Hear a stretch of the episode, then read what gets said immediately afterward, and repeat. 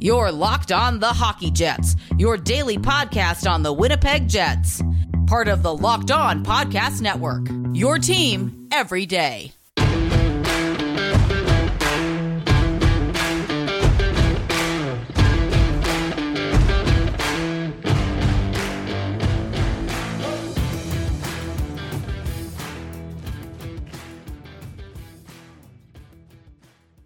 Hello, friends, and welcome to the Locked On Winnipeg Jets podcast, part of the Locked On Podcast Network. I am your host, Harrison Lee, an avid Winnipeg Jets fan and an online blogger. You can follow me on Twitter at HLLivingLoco and follow our podcast Twitter at LO underscore Winnipeg Jets. As always, if you enjoyed this episode and want to make sure that you don't miss the latest and greatest in Winnipeg Jets news and analysis, or catch up on previous episodes you might have missed, be sure to like, follow, and subscribe on your favorite podcasting platform of choice. It's always free, and make sure you'll never miss another episode. Tonight's episode is brought to you by RockAuto.com. Amazing selection, reliably low prices, all the parts your car will ever need. Visit RockAuto.com and tell them Locked On sent you. On tonight's episode, I wanted to do a couple of things. The first thing I thought I'd talk about is Winnipeg's performance against the Toronto Maple Leafs last night, where I was actually preoccupied with like a, a live um, podcast session of sorts. So naturally, I was watching the game on the side, but I ended up skipping on recording an episode last night because I was a little bit tired. So now it's time to take a little bit of a retroactive look at last night's game, and then we'll take a look at some of the score lines from around the league, including stuff that might be more relevant to the Northern Division. So, Jets, Leafs, you probably had some thoughts going into this game about, you know, Winnipeg really struggling against Toronto in the previous matchup on Tuesday. Maybe you would hope that the, the Jets would actually show up and have a stronger performance. With this team, I think what we've come to expect is that Winnipeg can kind of feast upon really bad teams but I think it's important to understand what feasting means. I think in a lot of ways the Jets don't actually outplay all that many of their opponents. What you often find is like Winnipeg is basically around break even in a lot of these games that you know where they're playing a lot of really poor teams. And I say break even, sometimes the shot clock is a little bit favorable to the opponents. When you look at the expected goals battles though, Winnipeg does actually get to the slot a decent amount. And of course, we know that their special teams units can absolutely tear apart PK uh, structures, especially for teams that don't have many great defenders.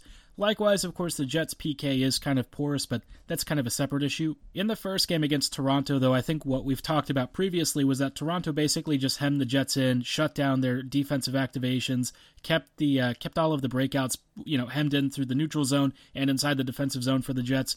Winnipeg really just struggled to get the puck out, could not create breakouts, and really could not create transition offense. And so that often leads to a lot of situations where your guys are turning the pucks over and, and really struggling to make any sort of even strength impact. You know, even on the power play, I felt like the Jets had a couple of moments where Toronto really pressured them. I was hoping that the second game would be a little bit more even, but unfortunately, I don't think the Jets actually played all that much better. I think overall they were improved on their previous performance because the, the previous game on Tuesday was just a complete disaster class despite the win. But in this first period, what we kind of saw with the Jets was, again, struggling to create even strength offense, struggling to get up the ice. And I think one of the biggest issues with this team continues to be that the blue liners on the back end, especially when the Jets gain the offensive zone, don't really provide a lot of support. It's a continuing theme, and I feel like the Jets are maybe too cautious, which is, you know, I get it from a, a coaching perspective in terms of how Maurice wants to be careful and not overcommit. But by the same token, the Jets defenders don't really do a whole lot of in zone defense, anyways. And when one of them steps inside the neutral zone to try and, you know, pinch off uh, somebody and, and create a counter the other way, we've often seen that Jets defender get absolutely roasted. You know, I'm thinking of Nate Beaulieu frequently, but he's not the only one. And so oftentimes it feels like the Jets are very afraid to do stuff, and you can tell that Toronto understands that the Jets are very conservative, willing to sit deep, and so they'll apply a ton of pressure, waves of it actually, and create a lot of rotational cycles.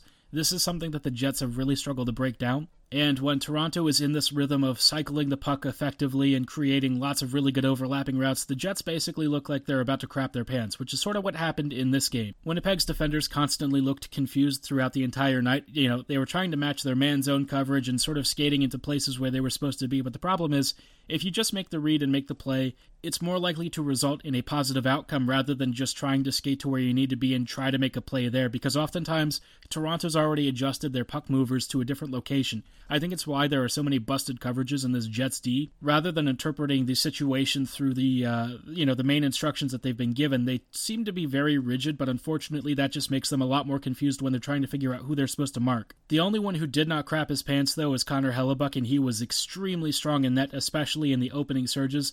Uh, you know, there weren't that many like crazy shots on goal in terms of volume for the first period, but the Jets also surrendered a ton of really high danger chances. Toronto basically gashed Winnipeg's slot wide open. And it always felt like the Leafs were, you know, one good shot or one good chance or rush away from scoring, you know, an early goal here. But thankfully, the Jets ended up lucking out, and Nikolai Ehlers got a nice little, uh, you know, two-on-one situation. And of course, Ehlers being Ehlers, he roofed this one. I think it was the top right corner, went off the crossbar and in. It was just a beautiful shot. And of course, the best Jet continues to eat. This is something that I think is very important for Winnipeg to see because I, I know that Ehlers at times has, you know, not always gotten the uh, the highest ice time deployments which is kind of crazy because when it comes to guys who are the most creative attackers and most effective 5v5 play drivers on the team, Ehlers does it all. He's a good transition skater. He hits you on really rapid counters. He's very good inside the offensive zone at creating space, and his vision and passing are almost unmatched. So, you know, I feel like the Jets just don't take advantage enough of what he brings. Sometimes they do and recognize it, but other times, you know, it's kind of like hit or miss with his team. So, you know, overall, I feel like this first period was a little bit annoying. The Jets weren't as bad as they were in the previous game, but certainly I felt like there was room for improvement, which continues to be a common trend with this team. But I also expected that Toronto would be very strong, that they'd repeat their performance on Tuesday. So I guess slightly improved, I, I could say. You know, the Jets surrendered maybe a few less high danger chances or whatever. I'll say this, you know, once the Jets actually get sustained possession or a really good counter, they can look very lethal, and, you know, and at times they've been able to cut open Toronto's slot, but it's just the number of times that that happens is very infrequent compared to how often Toronto is, you know, marauding down the wings and really pasting the Jets in their own end. If you are wondering if that trend did continue throughout the rest of the game, well, you're going to have to wait just a moment, but I think you can probably guess which direction this game sort of trended. Before we get into the nitty gritty of the later periods, though, I did want to tell you a little bit about why betonline.ag needs to be your one stop shop for all your online betting needs. When it comes to the wild, wacky world of online betting, it can be hard to know who you can trust. You need a really reliable name and somebody that makes it easy for you. That's why you should look no further than betonline.ag. It's the fastest and easiest way to bet on all your favorite sports action. Football might be over, but the NBA, college basketball, NHL, international soccer, and so many other sports are all in full swing. If you're not even into sports, BetOnline even covers awards, TV shows, and reality TV with real-time updated odds and props on almost anything you can imagine. Whether you think you know the next Stanley Cup champion or you want to bet on who's getting voted off your favorite reality TV show next. BetOnline also has you covered for all the news, scores, and odds you need to always make the most informed bets possible. As exciting as all of this may sound, you might be even happier to know that it's super easy to get started. Go to betonline.ag or use your mobile device to sign up, and when you register for a free account, be sure to use promo code LOCKEDON to receive a 50% welcome bonus on your very first deposit. BetOnline, your online sportsbook experts. Friends, it's March, and I'm sure you all know what that means if you're a college basketball fan. It is March Madness. It's time to start busting out those brackets and seeing which of the best college teams can prevail. But college basketball ain't the only thing in town when it comes to March Madness. Built Bar is back and better than ever with their own bracket challenge called Built Bar Madness. We've been telling you about Built Bar for a long time. It's the best tasting protein bar on the market and it's great for you. It's low calorie, low sugar, high in protein, and high in fiber and it always tastes great because it's coated in 100% chocolate. But as many great flavors of Built Bar as there are, there can only be one true grand champion, and now it's your time to have your voice heard on these matchups. Right now, you need to decide between Churro Puff and Cookies and Cream to advance in the second tier of the challenge. This is a genuinely difficult one for me because I feel like Churro Puff sounds like a fantastic flavor and is honestly delicious, but, you know, the cookies and cream is a really classic flavor. I've gotten a chance to try it once. I thought it was great. It's part of their new lineup. This is a tough call, but to place your vote, go to builtbar.com slash pages slash brackets and place your vote right now. And when you're done, be sure to place an order for Built Bar as well and use promo code LOCKEDON20 to get 20% off your next order. That's promo code LOCKEDON20 at BuiltBar.com checkout for 20% off your next order. And as always, don't forget to check back at BuiltBar.com slash pages slash brackets to see which flavors have been crowned champion. Welcome back to this episode of the Locked on Winnipeg Jets podcast. We are currently in the midst of recapping the uh, the Jets versus the Maple Leafs from yesterday. But before we go any further, here's why you need to be listening to Locked On Bets. Betting on the NHL doesn't have to be a guessing game if you listen to the new Locked On Bets podcast hosted by your boy Q and handicapping expert Lee Sterling.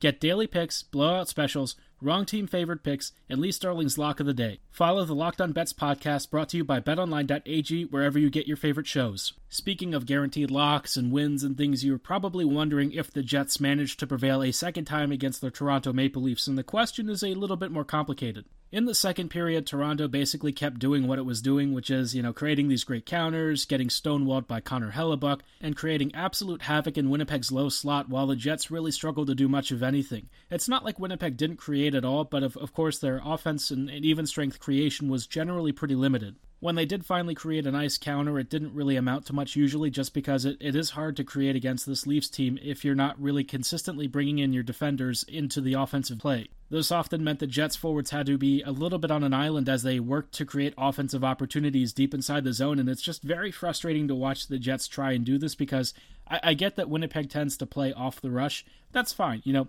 rush chances with this team are pretty dangerous just because the Jets have a lot of speed and a lot of really skilled shooters. Where I find it less acceptable is when the Jets actually get zone possession, and, and, it's not frequent because they often get disrupted elsewhere, but when they finally do gain the offensive zone, it's like you, you cycle the puck around between three different skaters while your D-men just kind of stand there, occasionally jump in once in a while, but it's pretty seldom. And Winnipeg is always outmanned. It's like an ISO situation where the Jets just don't really have enough players to compensate for the fact that the D-men don't really activate or do anything and give them any support deep down in the uh, the trenches. When the blue line does activate, it's often the uh, the wrong guys that you would be hoping for, like Nate Beaulieu jumping into the play. I don't really want to see Beaulieu doing that kind of stuff because, let's be honest, Nate the Great is probably not really capable of that kind of stuff especially if he gets caught overcommitting and, and you know jumps in a little bit too deeply and gets caught on a counter. Thankfully, we don't really have to worry about that for a bit just because he won't be playing for the Jets over the next couple of weeks as he recovers. Whatever shot that he blocked on Tuesday appeared to have done some pretty decent damage on his wrist because he's out for several weeks until uh, you know he's able to return. In the meantime, we're getting Logan Stanley, and Logan, I think you all know uh, what we're getting with him, and that's a big guy on the back end who has a huge shot that he's not really capable of getting on the net for some reason. And I feel like Stanley is one of those players who, as long as you keep him away from really speedy forwards like Willie Nylander and whatnot, you're probably okay. I feel like he's capable of shutting down passing lanes, using his frame to bully guys in the corners, and sometimes he's able to make a really nice defensive play with the extra long reach that he has, which, you know, is probably one of the main advantages of a guy who is his size. Last night, admittedly, wasn't uh, an astoundingly great game from him. I don't think uh, he was all that impactful in the right ways, which is okay. I feel like Stanley is one of those players who's going to take time to adjust to this level of hockey, especially against a team like Toronto that's basically running circles around you. Heading into the second period, everyone on Winnipeg was basically getting roughed up, and of course, that pressure eventually did crack for, for Toronto. And, you know, Mitch Marner ends up cleaning a nice little rebound opportunity in front of Hellebuyck. Nothing Connor could do there, but uh, backhands it in I, I think what was kind of strange to watch was Derek Forbort and Neal Pionk were behind the net watching one of the puck carriers, but they didn't actually pressure the guy. They had the skater pincered in here with both guys on either side of the net, but for some reason they just gave him so much space. And of course, you know, the, the, the Leafs won't really make a mistake here. They get it to the point. I think it was Brodie who gets the assist here passes down to Matthews. Matthews either takes a shot or passes it. I don't quite remember what it was. But in the chaos, there's a rebound opportunity, and then, you know, Marner puts it home, which is the kind of thing that you'd expect from this team. They have so many talented shooters, but they're capable of crashing the net and getting into the really dirty areas where where Toronto is capable of making a living. So not a great situation, but thankfully, you know, towards the midway point of the period, Nikolai Ehlers again on another odd man situation with Kyle Connor ended up scoring his second goal of the game, another go-ahead goal, and you felt, well, maybe the tide was turning. And then the third period happened, and that that didn't really uh, last for too long. I'll tell you that. Uh, Willie Nylander early into the period worked with John Tavares on a beautiful, beautiful goal. I was actually impressed. You just have to tip your cap on this play. Tavares with a great deke on the outside to the inside, and then gets a beautiful pass to Nylander. Willie just drives it in. Great shot. About as good as a goal scoring sequence you'll probably find in the NHL. And then the next goal, uh, about six or so minutes later, this one I don't really like all that much because Kyle Connor in one of the corners behind Winnipeg's net got really lazy and just sort of tossed the puck around the boards, and of course it gets picked off. And then, you know, Logan Stanley comes over to try and support Connor because, let's be honest, Connor's not really capable of handling defensive assignments. Ends up overcommitting a bit and creates a gap for Ilya Mikheyev to find a great scoring lane right on the uh, the short side on the right. And unfortunately, you know, the, the Jets are now in a deficit situation. And then Winnipeg really struggled to create much of anything. I mean, Toronto was basically running the entire third period, and it was frankly a miracle that the Jets weren't down by like five goals. They tried backdoor passes, tip deflections, I mean, just anything out of the box that you could possibly imagine Toronto was basically throwing at the Jets. But as often is the case with this team, Paul Stastny tied it late with the goalie pulled thanks to a really nice deft tip It was actually Ehlers' assist, too, his third point of the night. And Winnipeg held on long enough to force an overtime. The overtime, though, I, I wasn't super thrilled with because they put out Scheifele, Wheeler, and Stastny. And, like, at even strength, this line is great. I feel like their lack of speed isn't an issue when they have the two skaters behind them and there's less space. In overtime, though, I don't really understand this decision, especially when Ehlers has been, you know, feeling it all night. He's been creating great counters and he's had most of your goals. Why not put him out there? Put him with, you know, Pierre Luc Dubois, who had some really great rushes, had a nice assist to Ehlers earlier in the game. And then, you know, Kyle Connor, for as much as he struggles defensively, if you give him space in OT, that's where he'll make a living. Instead, they put out that Scheifele unit for an extended period, about a minute, and of course, uh, you know, against Marner, Matthews, and Rielly, you know, Toronto really didn't have to work too much to score a great goal from Matthews. So I felt like the extra point could have been sitting there for the Jets to take. The coaching staff just always makes very strange decisions that I don't fully understand. I get if you want to give your top players a run out there, but in this situation, in OT, those aren't your top players. Blake and Paul probably aren't the best guys to suit out there, even though they did create a couple of chances. They missed on the great cross crease passes that they even had, so it wasn't like they were able to get shots off and then it gets countered and into the back of your net. Put your speed and skill out there, folks. That's that's the takeaway from OT. We'll get to resume this dance on Saturday, tomorrow evening at 7 p.m., I believe, which should be fun. Hopefully, the uh, the Jets actually win this one. They've already taken three out of four points in the first two games, which is not bad. I have to say, it's not bad, but could be better. Up next, to close this out, we'll take a quick look around the league and check out a couple of uh, North Division scorelines that maybe hold some interesting significance for the Jets. But before then, I wanted to tell you a little bit about why RockAuto.com is the best place to buy all your auto parts. When it comes to buying automotive replacement parts, it can be hard to find exactly the things you need. And even if you know the parts you're buying, you might not know if you're getting the best deal possible. Stop wasting money, save time, and go to rockauto.com today. They're a family run business with over 20 years of experience in the automotive industry. RockAuto.com's intuitive, easy to use website allows you to sort by make, year, and model of your vehicle and set a price range filter so you get the parts you need at the prices you want. Whether you need a new engine control module or a floor mat replacement, RockAuto.com's diverse catalog is sure to have what you need in stock. And best of all, you could save anywhere from 20, 30, even 50% off retail brick and mortar in store pricing.